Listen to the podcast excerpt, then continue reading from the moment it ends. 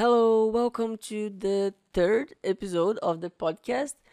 Is this making sense? And well, today's episode will be a little bit more philosoph- philosophic.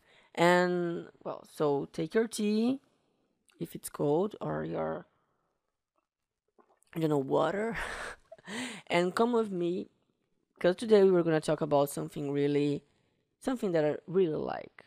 Maybe this episode will be a little bit boring. Just kidding. I mean, it will not. Believe me. I was. It was a mess. I don't know if, if it's making sense.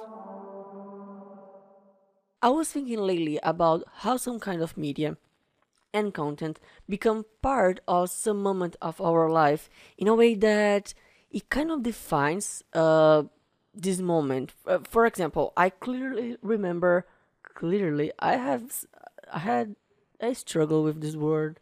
It's clearly, I clearly remember uh, the time when Disney and Nickelodeon series were present in my daily life when I was like 12, I guess. Yeah, I guess I was 12. And more than watching or listening to those contents, it kind of defined the aesthetics, the feeling, the mood. I mean, everything of this um, era of my life. So, today's episode will be about different kinds of first times with some kind of media or audiovisual content, focusing on Asian media and how they and how this topic led me to my final paper about K-pop at college.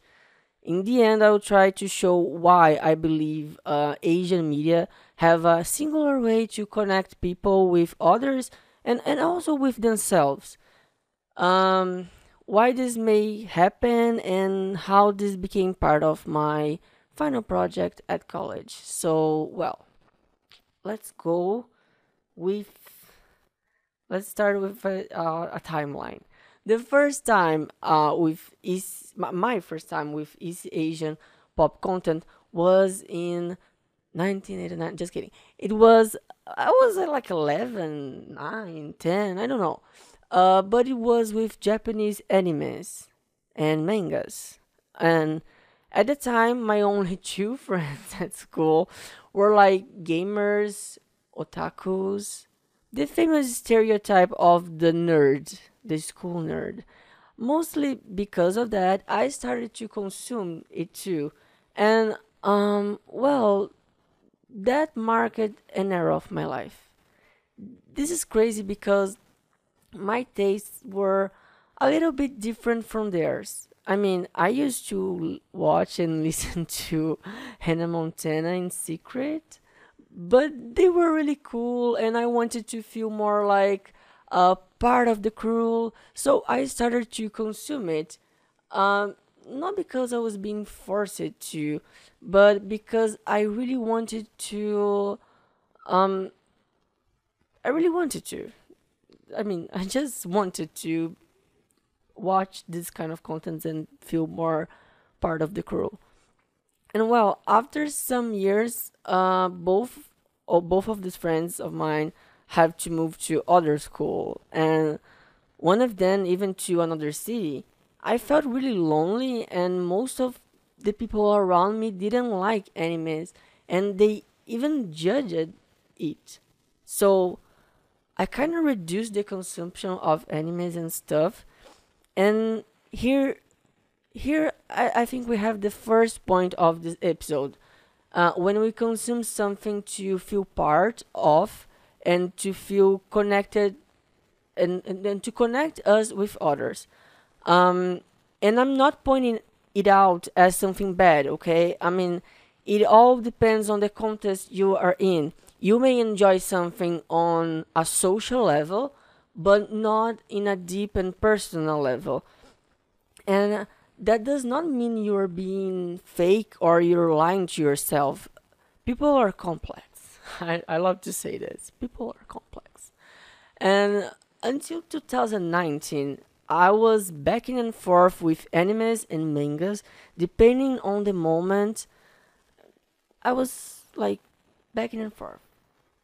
I discovered K-pop in 2015, but I didn't pay much attention to be really honest. I started to um, read some Korean webtoons that a friend recommended. Then I stopped. Something, I mean, was nothing really deep or strong enough to create a connection b- between me and others uh, or between me and the content itself. Uh, in 2009, 2019, I was living alone in another city to study, and a friend of mine invited me to go. I love this story to go to a K-pop dance class, and I, I was like, "You don't even like K-pop? What? Why?" And he said, "It's a free trial that this dance school is giving. Let's let's try just for fun." And I I did it. I mean, it was a reasonable argument, a, a reasonable point that he had. Um, I thought I was I, I, I thought I thought I was a super specialist in K-pop just because I knew it in 2015 before a lot of people because it was not trending in 2015 at least here and uh I mean I knew like 10 songs and arriving at the dance class with those people that that really are huge K-pop stans, I got like, oh, I know nothing about it. Uh, well, I after this free trial, I decided to start this dance class for real, and slowly I started to discover a lot of things. Uh, watch K dramas, and from K dramas to other East Asian contents, so it goes. And that moment defined another era of my life. And um, a lot of things changed. My style changed. I felt deeply connected with with with K-pop and these contents, those contents. And in the beginning, I was alone because my closest friends at the time weren't K-pop or K-drama fans. And I noticed that differently from um, when I was young, this time I was consuming these things because it makes sense for myself, and somehow this those contents was connecting me with myself, not with others. At least in the beginning, just after some time, I started to find friends with um, similar tastes. But can you see um, how the path is totally the opposite of the other one I was telling before.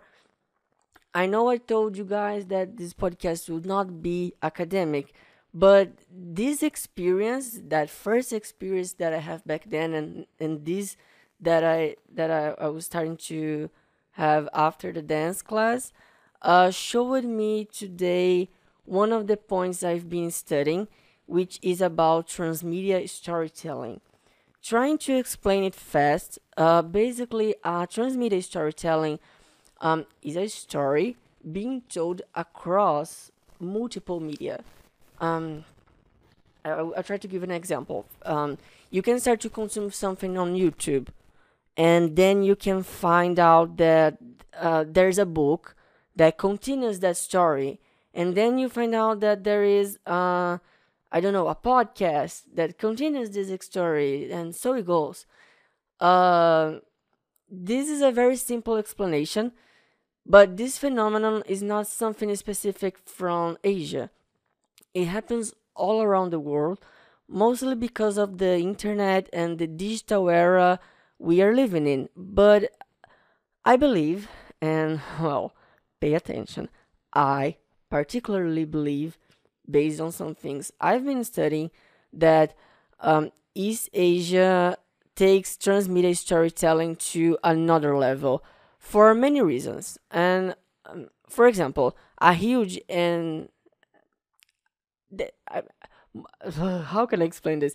Uh, I'll give. I'll try to give just an example because I will not explain this a lot in this episode because it will be like a lot of things to to say.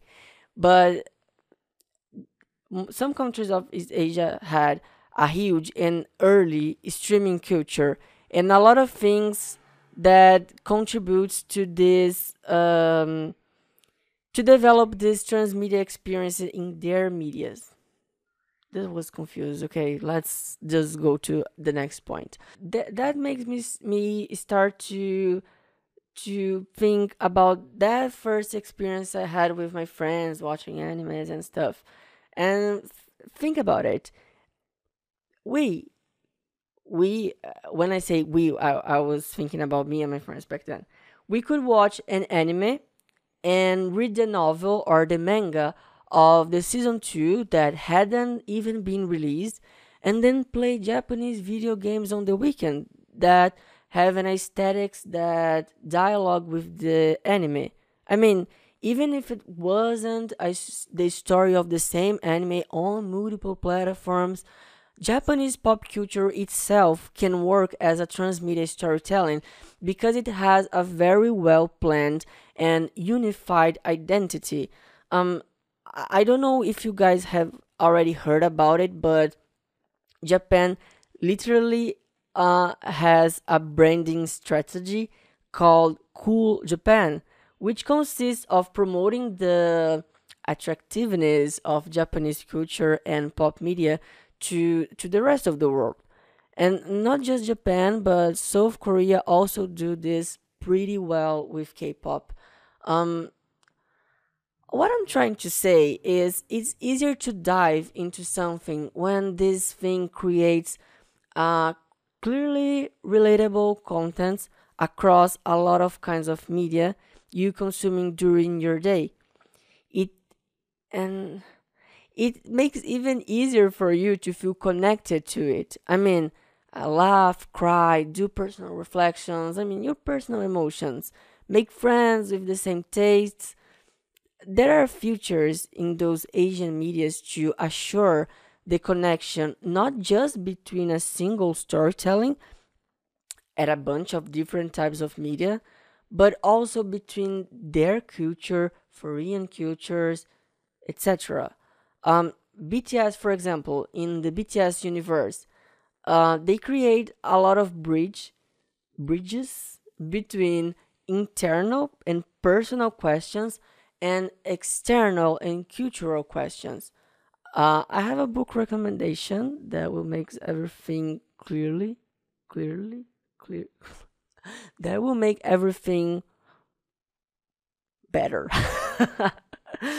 um, actually, it was a friend of mine that also studies transmedia storytelling in K-pop that recommended this book for me, Mariana, and I really wanted her to be in an episode of this podcast with me someday. I, I will make this happen. Um, this book, the book is called, let me see, Transnational Conversions in East Asian Pop Culture. Transnational conversion, transnet, oh my god, transnational conversions of East Asian pop culture. That's it. I will link it in the description of the YouTube video. So if you're listening to it on audio platforms, go to my YouTube channel and you will find it.